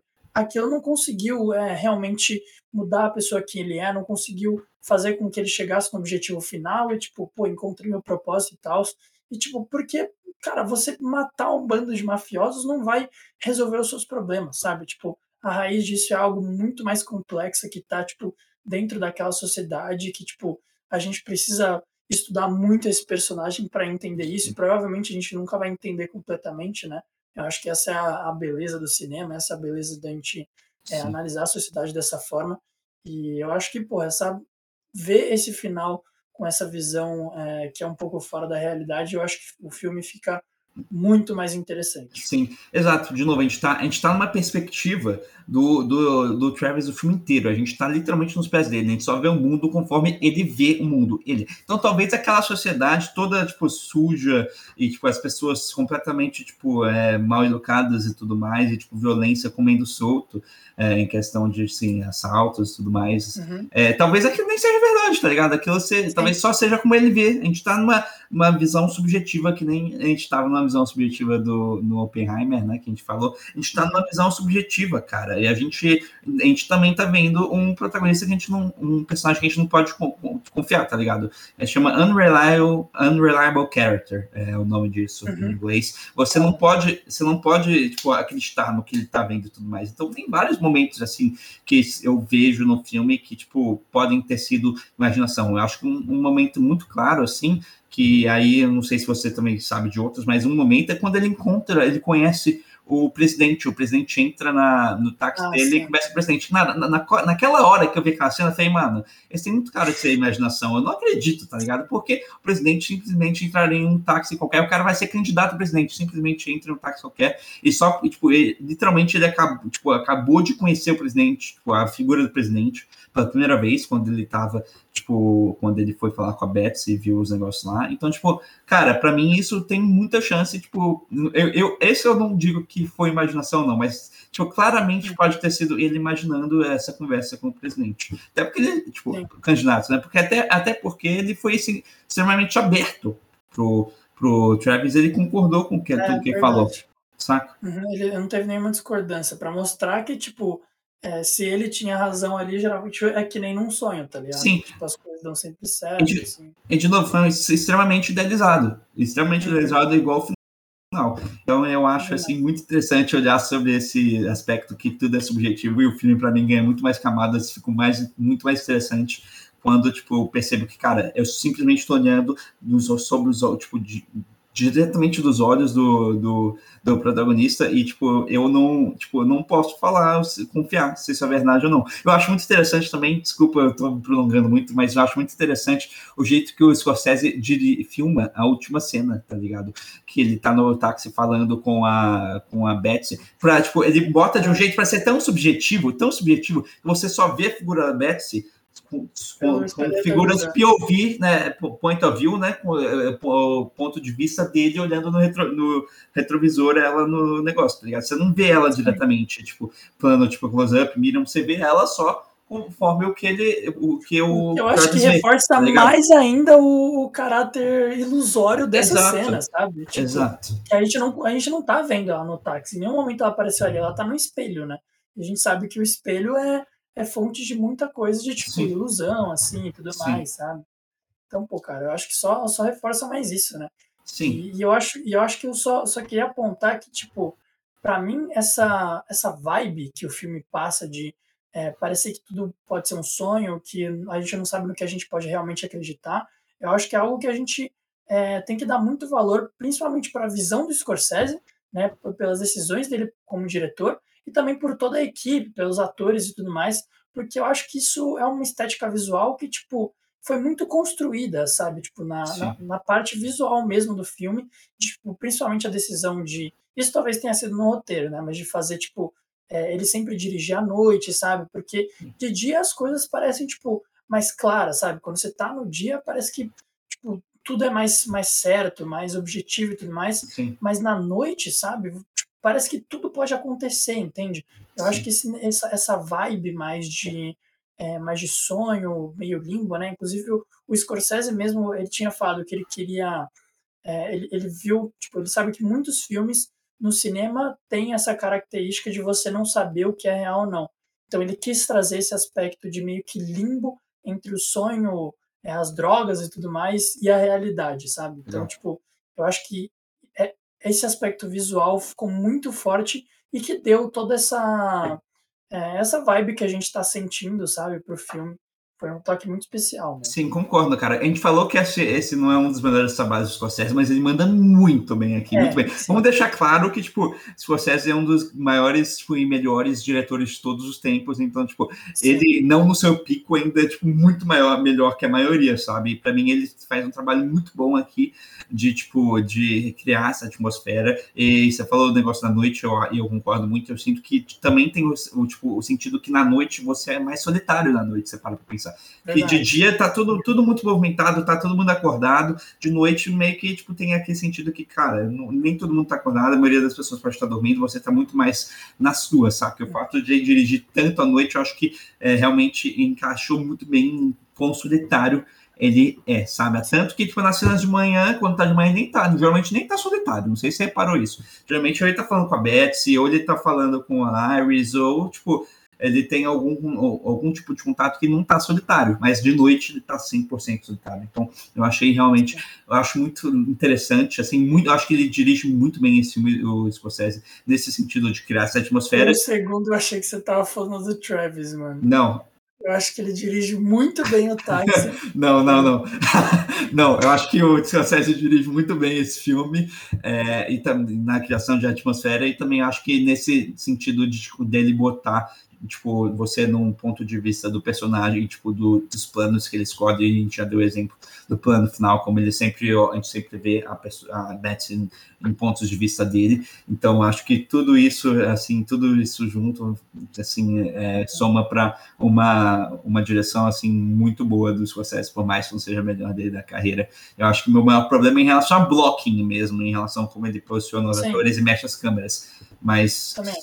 Sim, mas fora isso, cara, eu acho que ele realmente tem. É uma direção que, assim, tem um, tipo, uma assinatura, sabe? É uma direção que Sim, tem um significado. Cara. Isso que eu acho que eu, eu sinto que, tipo, ficou muito bravo hoje em dia, tipo, muito triste, que eu sinto que muitas direções, principalmente, principalmente de filmes mais comerciais, é muito mais mecânico e, tipo, e pragmático, tá ligado? É, tipo, plano contra plano e, tipo, e zero identidade, zero propósito, tipo, narrativo. Você não tem um propósito narrativo temático por trás das suas escolhas de plano e tudo mais. Isso eu sinto em muitos filmes comerciais. E eu sinto que nesse filme o Scorsese, tipo, tem muita intenção por trás dos planos que ele, que ele bota e, tipo, que vai além simplesmente do, assim, do que você precisa mostrar na tela, tá ligado? E tem realmente um, um aspecto narrativo e temático. Então, para mim, cara, é assim, muito boa a direção dele. E tá faltando, viu? Tem muitos diretores, tipo, Tipo, o Nolan, que, tipo, principalmente os, os, tipo, os, assim, mais bem renomados, mais renomados, que, tipo, eles continuam usando, tipo, essa direção com intenção, mas, assim, eu acho que hoje em dia faz falta ainda, muito falta, principalmente dos é. outros diretores que não são mais famosos. Sim, e eu acho que isso é um problema que as pessoas têm que tem que voltar um pouco mais para o passado, sabe? Tem que Sim. tentar explorar um pouco mais é, esses, esses, movimentos assim de câmera mesmo, usar mais um, então, que era coisa que a gente via tipo, bastante em filmes antigamente. É, tem muito em filmes de, tipo, do, do Spielberg, já vi e tudo mais. É, mas que, tipo, hoje em dia, é, isso, isso não é valorizado, sabe? Isso é visto como um filme estranho. A gente quer um filme que é no, no digital, né, com uma montagem clássica, então plano e contraplano, tem um plano aberto ali e tudo mais, e a imagem é toda bonitinha, é tudo muito lindo, e é isso, sabe? Eu acho que, tipo, o cinema tá saturado com, com esse tipo de filme que tipo, a gente não consegue ver os outros, sabe? E se tem pessoas que fazem filmes diferentes, esses filmes não vão sair pro comercial, né? Porque não é o tipo de filme que as pessoas querem ver, sabe? Então, tipo, é, é um problema que eu acho que a gente não precisa entrar muito a fundo. A gente falou bastante sobre isso no episódio de The Batman. Mas eu acho que essa questão do, da decupagem, né, do, do blocking, staging e tudo mais, é algo que, cara, é, é, é gostoso voltar para os filmes do passado e, e, ver a forma como eles faziam, porque eu acho que tinha muito mais originalidade. Sim, e não só os filmes do passado, mas realmente os grandes diretores, eu sinto que eles têm a, é. a experiência deles, tipo, fica aparente na tela de como, tipo, você cria uma direção que, tipo, realmente é, tipo, tem um impacto muito grande. Tipo, claro que a gente fala, a gente fala muitas vezes que a gente acha que a direção é um pouco overrated, sabe? Eu acho que muitas vezes o diretor tem, tipo, muito mais tipo, crédito do que ele realmente deveria ter, mas de novo, ele é extremamente importante e uma direção boa faz muita diferença e, tipo, e faz um pouco shot, igual eu falei, assim, mas eu acho que, tipo, agora falando mais desse lado de filmes comerciais, eu acho que a gente tem ainda um pouco de esperança. Eu estou, tipo, bem, tipo, feliz de todo o hype que o Oppenheimer teve e toda a forma que ele está performando, assim, na, nas bilheterias, porque, cara, é, Oppenheimer é um filme que é um, um filme de três horas, de um filme tipo biográfico sobre a criação da bomba atômica que tem partes em preto e branco inclusive. E tipo cara tá um, uma, um mega hype e tipo indo muito bem na bilheteria. E claro que tipo é, tem o, o, fator do Nolan ser um diretor muito popular, mas tipo, eu sinto que as Sim. pessoas estão desgastadas, de novo, da, da, dos filmes comerciais, estão querendo filmes mais originais e estão tipo, buscando aos poucos filmes mais originais. Então tem esperança, tem esperança para tipo, esse lado comercial ficar um pouco mais de lado e a gente realmente ter filmes mais artísticos em todos os aspectos, seja de roteiro, ou produção de design, ou de edição, ou, ou igual a gente está falando aqui, a direção, né? É um aspecto mais artístico para a direção. Eu acho que tem esperança. Sim, também acho, mano. É, então, bom, é isso. Não então é isso. Então é isso, galera. É, agora a gente acabou a parte principal aqui do, da nossa review de Taxi Driver e vamos entrar agora na, nas curiosidades aqui. É, a primeira curiosidade que é muito interessante, o Brian De Palma, que é um também um dos diretores mais famosos de todos os tempos, ele estava cotado a assumir a direção do Taxi Driver, mas depois que os produtores do, do, do Taxi Driver viram uh, o filme Caminhos Perigosos, né, Mean Streets, que foi o primeiro filme do, do Scorsese que ele dirigiu, eles mudaram completamente de, assim, de de linha e foram diretamente para o Scorsese, ele virou o plano A deles, o Scorsese e o De Niro ao mesmo tempo, porque o De Niro também ele atuou no Mean Streets, ele foi o ator uhum. do Mean Streets, então a partir desse momento a Columbia Pictures, eu acho que foi quem fez, né, foi a Columbia, a Sony, ela, ela mudou completamente de estratégia e focou realmente em conseguir o Scorsese para dirigir e o De Niro para atuar, e o resto é história, né? O resto é história. Depois desse, depois desse filme, a parceria De Niro e Scorsese ficou realmente é, assim, estabelecida, e aí que foi a parceria, assim, é, a maior parceria de todos os tempos, acho facilmente, entre um diretor e um ator. Sim. É, é engraçado ver como tem muitos filmes que a história deles é um negócio que meio que ocorreu pelo acaso, sabe? Sim. Então, tipo, ah, os planos eram todos um negócio totalmente diferente, mas aí a gente acabou mudando e foi para isso e o filme virou o que ele virou, é. sabe? A gente pensa que, tipo, é, se o Taxi Driver tivesse outro diretor, a história do cinema inteira seria completamente Sim, diferente. É né? feito borboleta, né? É, efeito borboleta. Então a gente É. não sabe pro, pro positivo ou pro negativo, mas mudaria tudo, Sim. sabe? É, é a pessoa certa na hora certa, né? E no lugar Sim. certo. É, eu sinto muito que é isso. E não consigo. Cara, Scorsese, tipo, acho que foi uma escolha perfeita também. Também foi uma acho. escolha muito boa, mas, tipo, eu acho que esse filme sem o De Niro, assim, eu acho que não funcionaria. É, eu acho que ele foi não. realmente a pessoa que tinha que estar lá. O Scorsese pode trocar, não ia ser a mesma coisa, assim, mas ainda daria um filme. Mas o De Niro, cara, não tem como. Mano, se eu não me engano, ele, tipo, pra se preparar pro, Isso que eu vou falar agora. papel. Isso que eu vou Ah, falar agora. Essa é a próxima, a próxima curiosidade aqui.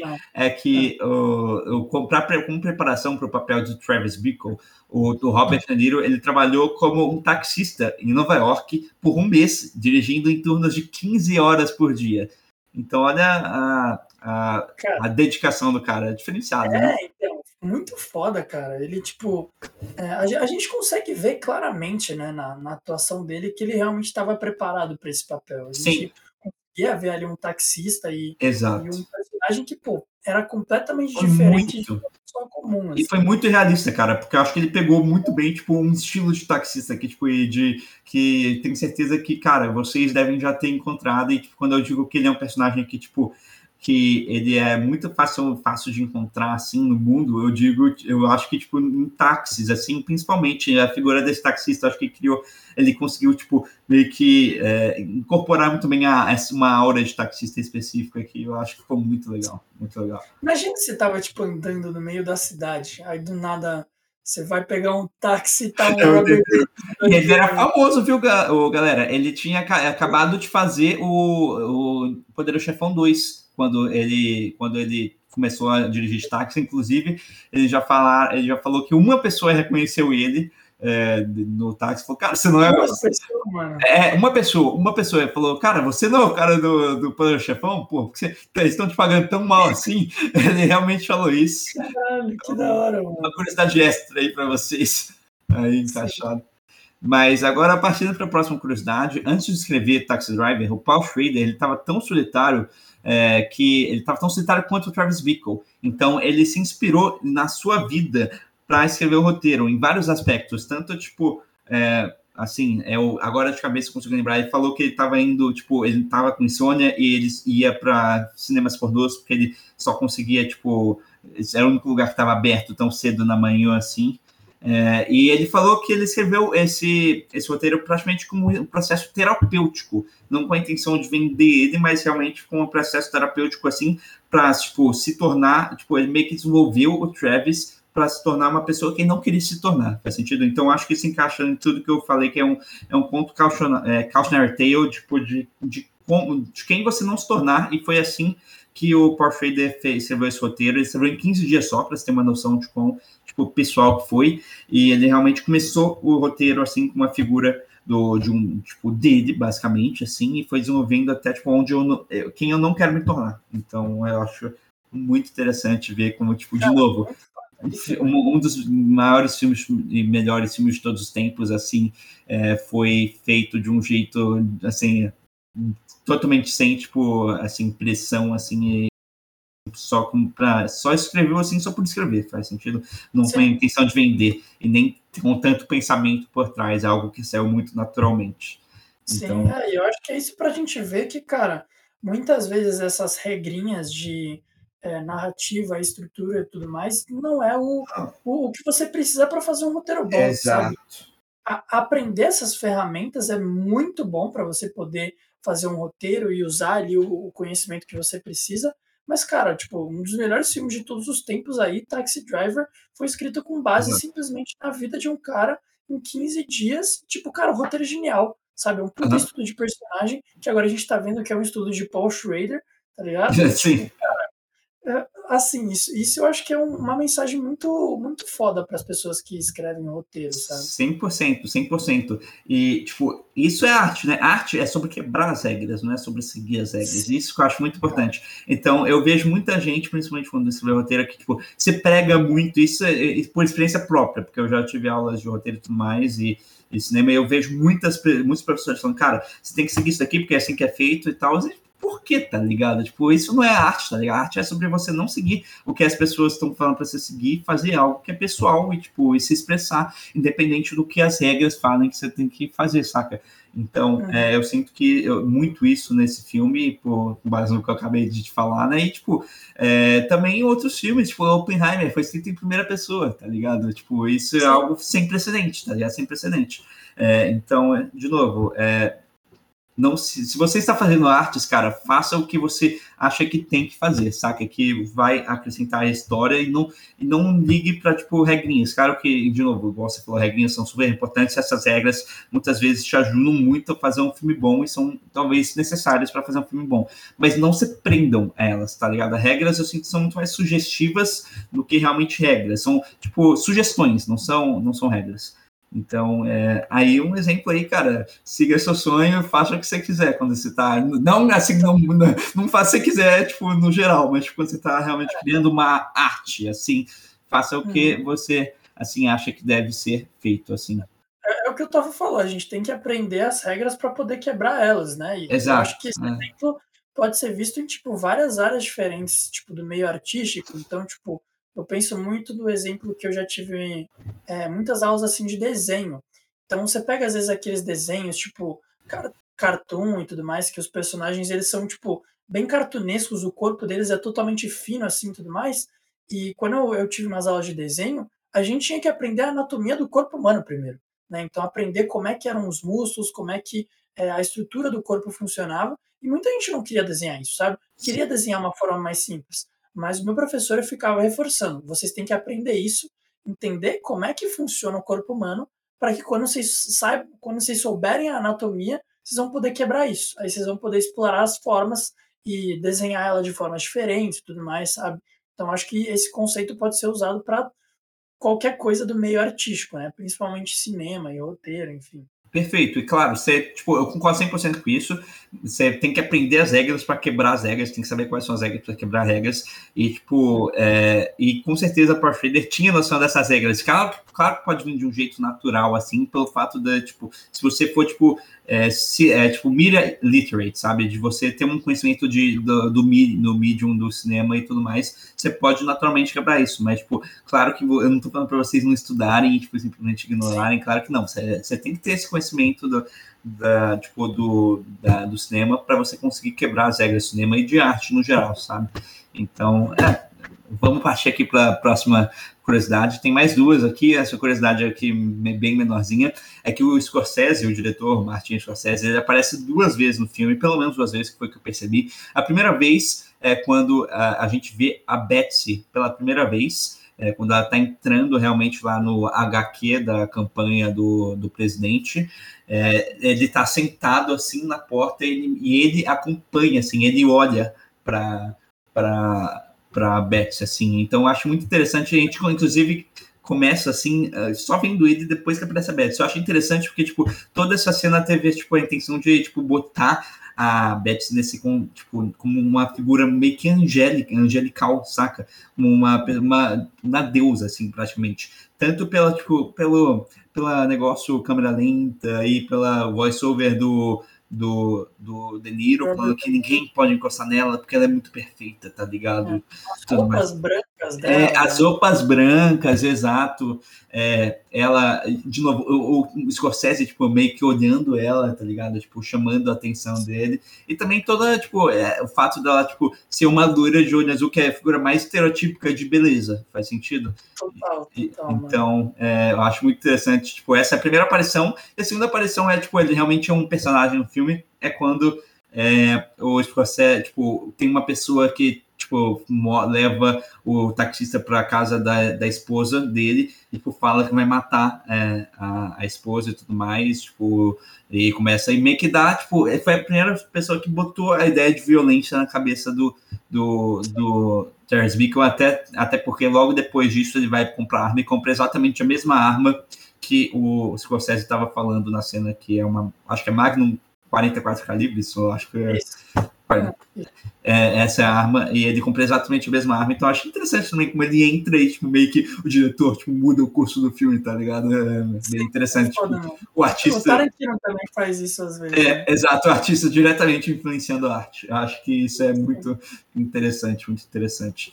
Mas agora a, a curiosidade mais legal disparada, legal não, assim, interessante, mas interessante disparado. Eu acho que eu já falei, inclusive, isso em, outra, em outro episódio. Não sei se eu já falei em outro episódio, ou simplesmente só falei com você é, fora, assim, fora do ar. Mas eu acho que eu tenho que falar essa curiosidade, porque é sobre esse filme, é uma das curiosidades cinemas mais assim, interessantes que eu já vi na minha vida. É que quando o Scorsese terminou o filme e entregou para, tipo, para o board de classificação indicativa, ele recebeu uma classificação indicativa X. E vocês não têm noção, X é tipo é maior que 18 anos, tá ligado? É tipo, eu, eu não sei direito, tipo, quais são as limitações, tá ligado? Mas é praticamente inviável de você, tipo, de você lançar uma classificação X, tá ligado? Então, é, o, depois disso, os, os executivos da Columbia Pictures estavam obrigando ele a cortar o, o Taxi Driver até que chegasse em uma classificação é, indicativa de 18 anos. O gente tá falando, cara, a gente não liga o que você vai fazer aí, mas isso daqui tem que ter, chegar em 18 anos, tá ligado? É sua obrigação, você tem que chegar a esse ponto. E, eu, e, e, a lenda, e de novo, galera, isso não é tipo uma, 100% confirmado. Isso é meio que tipo um boato, mas tipo, um boato que foi falado por Tarantino e foi falado pelo Spielberg, inclusive com a presença do Scorsese do lado saca? Caraca! É, então é, é, é, é, bem garantido que é verdade, mas assim, não tem 100% de garantia. De novo, a gente está numa versão sobre, é, de boatos e tudo mais, mas tipo, a, a, a, tipo, o boato é que tipo, depois disso, depois dessa ordem dos executivos da Columbia Pictures, o Scorsese ficou extremamente assim, é, paranoico e ficou bebendo, tipo, se embebedando de noite assim, e com uma arma carregada, assim, pronto para assassinar os executivos do, do Columbia Pictures. É, de novo, pode ser mentira, pode não ser. Ele estava pronto para assassinar os executivos da Columbia Pictures ao estilo Charles Michael, mas ele estivesse muito assim, muito dentro do filme, ele se perdeu no, no na arte dele, se perdeu no personagem, mas é, ele estava fazendo isso e tipo, ele estava meio que tipo garantido, tipo, a, tipo, a boata é que ele meio, já estava meio que tipo ele tinha se convencido que ele ia fazer isso, ele ia matar ah, os executivos da Columbia Pictures, fazer ele cortar a obra-prima dele. E aí várias pessoas foram lá e tentaram tipo acalmar ele, vários outros diretores e tipo ele estava muito tipo sério, convencido que ele ia fazer aquilo. Mas aí antes disso, nessa mesma noite, ele teve uma solução genial, que foi simplesmente dessaturar a cor do sangue por dois degraus, degraus não, dois graus, por dois graus, assim, na edição, isso fez, tipo, um, um sangue que é meio que, tipo, um sangue, tipo, mais realista, sabe, mais vermelho, assim, mais, é, mais burgundy, né, não sei a palavra em, em, em português, virar um, um sangue, tipo, mais, assim, desaturado mesmo, e, tipo, com menos cara, menos realismo, Sim, é, exato. E se você for ver, cara, o filme fica muito claro que não é um sangue muito vermelho assim, fica mais. Então, o vermelho do sangue fica menos claro. E aí, quando ele fez isso, ele, o, ele recebeu a classificação indicativa de 18 anos, não precisou cortar o filme dele.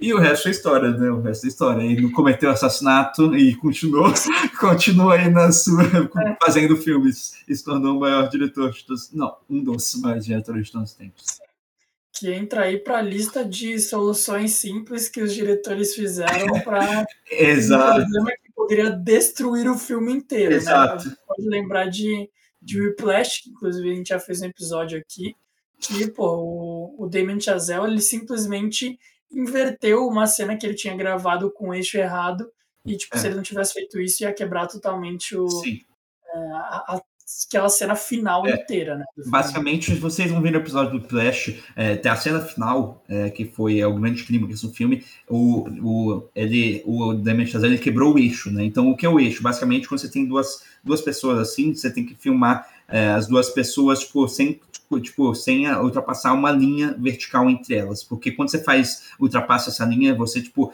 os, as pessoas, tipo, os olhares das pessoas ficam, tipo, meio que, tipo, elas se quebram, saca? Então, tipo, você não consegue ver exatamente para quem que a pessoa tá olhando, saca? Você não consegue ver, tipo, eu tô olhando pro Lucão aqui na minha frente, você não consegue, porque você quebrou esse eixo. E, basicamente, ele quebrou esse eixo no, no filme, e aí o que ele fez foi que quando, na edição, é, ele, eles não iam conseguir usar aquela cena, eles, eles não iam conseguir regravar, basicamente o filme tava ferrado, ele, a, a carreira dele também estava ferrada, ninguém mais ia confiar ele para dirigir um filme, e ele simplesmente na edição ele inverteu a imagem para parecer realmente que ele tá que o, o J.K. Simmons, né, o personagem do Fletcher, tá olhando pro Miles Teller, o personagem do Andrew. Então Sim. aí, igual é, o que eu falou, né? talvez problemas extremamente complexos, a, a solução seja simples pra caramba, basta você pensar um, um pouco mais assim, fundo, sempre tem uma solução. Então, assim, muito interessante. E, de novo, galera, o, o do Demon Chazelle é fato, tá? Isso é fato. Isso daqui é boato. Então a gente tá falando com curiosidade, mas não, não, não mas é verdade. É fato. Isso. Né? Isso ele realmente... é fato, mas porque ele estava considerando matar os, os executivos da, da Columbia Pictures, isso é, ninguém sabe é, de fato se é verdade, mas temos aí pessoas assim bem confiáveis que falaram isso, né? E, e pessoas bem confiáveis assim que também falaram que é um boato também, mas que prorrogaram esse boato. Então, fato ou ficção, é uma história aí para vocês. É uma história para vocês, eu acho bem interessante. É, mas é isso então, galera. É, então vou fazer um pouco aqui diferente, é, um pouco diferente aqui. Antes de a gente recomendar o filme, vamos dar nosso veredito e a nota, deixar a recomendação do filme mais um pouco para o final. Então, Lucão, manda aí qual o que você achou assim, quais são seus, seus pensamentos finais sobre esse filme e qual é a nota que você dá para ele. Tá, mas assim, só reforçando aqui que, tipo, não imaginei que eu fosse dar uma nota alta, tipo, acima de quatro estrelas de cinco, né, para esse filme. Antigamente eu não tinha gostado tanto assim, mas eu acho que revendo agora eu tive uma visão muito mais positiva. É, eu acho que é, me desprendendo um pouquinho mais dessa visão de blockbuster e tudo mais, eu consegui ver muito mais valor em toda a direção ali que o, o Scorsese fez, sabe? O Toff a todo momento reforçou aqui que não é o melhor trabalho dele, né? Que não tem um blocking perfeito assim, mas eu acho que mesmo assim é algo que a gente pode valorizar muito.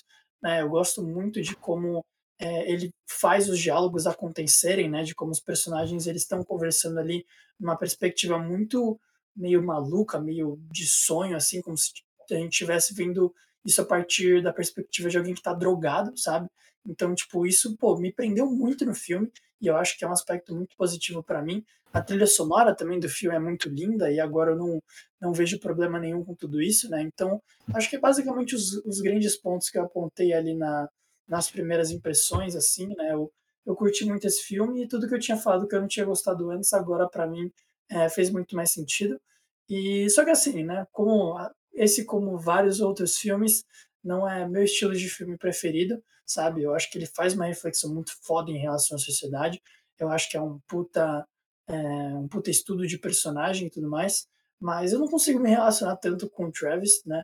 Não sei se é por causa da questão que você falou do, é, do dele ser um, um veterano de guerra. Eu acho que não tanto isso. Mas eu acho que é uma história que está um pouco distante de mim, né? E eu acho que eu gosto de uma vibe um pouco diferente para um filme. Então, minha nota vai descer um pouquinho pra, por isso, mas mesmo assim, porra, eu acho que é um puta filmaço. E eu vou dar um 9.1. 9.1, bacana, bacana. É, agora, para as minhas, assim, para as minhas, né, para meu, minhas considerações finais, é, eu acho que a gente já falou basicamente tudo aqui que eu acho desse filme, mas, cara, esse para mim é um filme muito bom, um dos melhores que eu já vi na minha vida. E para mim é diferente do cão, é o meu estilo de filme, saca? O meu estilo de filme é realmente estudo de personagens, personagens extremamente complexos, cheios de camadas, subtexto, personagens também muito realistas, com diálogos muito realistas. Eu acho que tipo o, o Scorsese ele tipo, consegue tipo alcançar isso muito bem, e o Scorsese e o Paul Schrader, né, conseguem é, é, alcançar isso muito bem. Esse a gente tem um personagem aqui que de novo talvez seja o personagem mais complexo assim que eu já vi na minha vida, é um dos personagens assim, dos melhores dos personagens que eu já vi. E só por causa disso eu vou amar esse filme, saca? Porque, tipo, é extremamente minha praia. Eu amo filmes assim. É, e também é um filme que, tipo, seja minha praia ou não, é um dos filmes assim que mudou a história, o rumo do cinema para sempre. Isso é inquestionável e eu acho que vale a pena a gente reforçar isso, o quão influencial é esse filme. E com dito tudo isso, é, é um, eu para mim assim, eu gostei muito desse filme, mas assim, tipo, tem alguns momentos que eu sinto que tipo que o filme se perde um pouco assim. É, eu sinto que tipo come, a primeira metade do filme, assim, comecinho do filme, eu sinto que é tipo 10 de 10 perfeito, tá ligado? É, mas aí eu acho que a partir do ponto que ele começa, tipo, a, a, treinar, tipo, querer entrar no negócio de vingança dele e tudo mais, e, tipo, planejar matar uh, o candidato à presidência, acho que o filme se perde um pouquinho, tá ligado? Se perde um pouquinho. Eu continuo gostando, tá ligado? Eu continuo gostando disso, gosto bastante, mas eu acho que perde um pouco o ritmo e perde, tipo, a perfeição que eu tava sentindo que esse filme era, tipo, antes disso. Então, é isso que eu não, eu, eu não posso ignorar isso, tipo, é, e outro, outra coisa que eu não posso ignorar, ignorar, também é que, por mais que a direção do Scorsese seja muito, muito boa, igual a gente falou, é, do jeito que ele bota a gente numa perspectiva é, subjetiva da, do Travis Bickle e também do jeito que ele cria a atmosfera de Nova York, por mais que seja muito boa nesse sentido, eu sinto que, tipo, em questão de realmente de, de blocking, né, que eu já falei aqui, de como que ele mexe, move a câmera e como ele posiciona os atores, eu acho que ainda é algo que não é tão bom assim, que me incomodou um pouquinho então, por causa disso, eu vou tirar um pouquinho de ponto, mas mesmo assim ainda vai ser um, uma, uma, das maiores notas que eu vou dar aqui.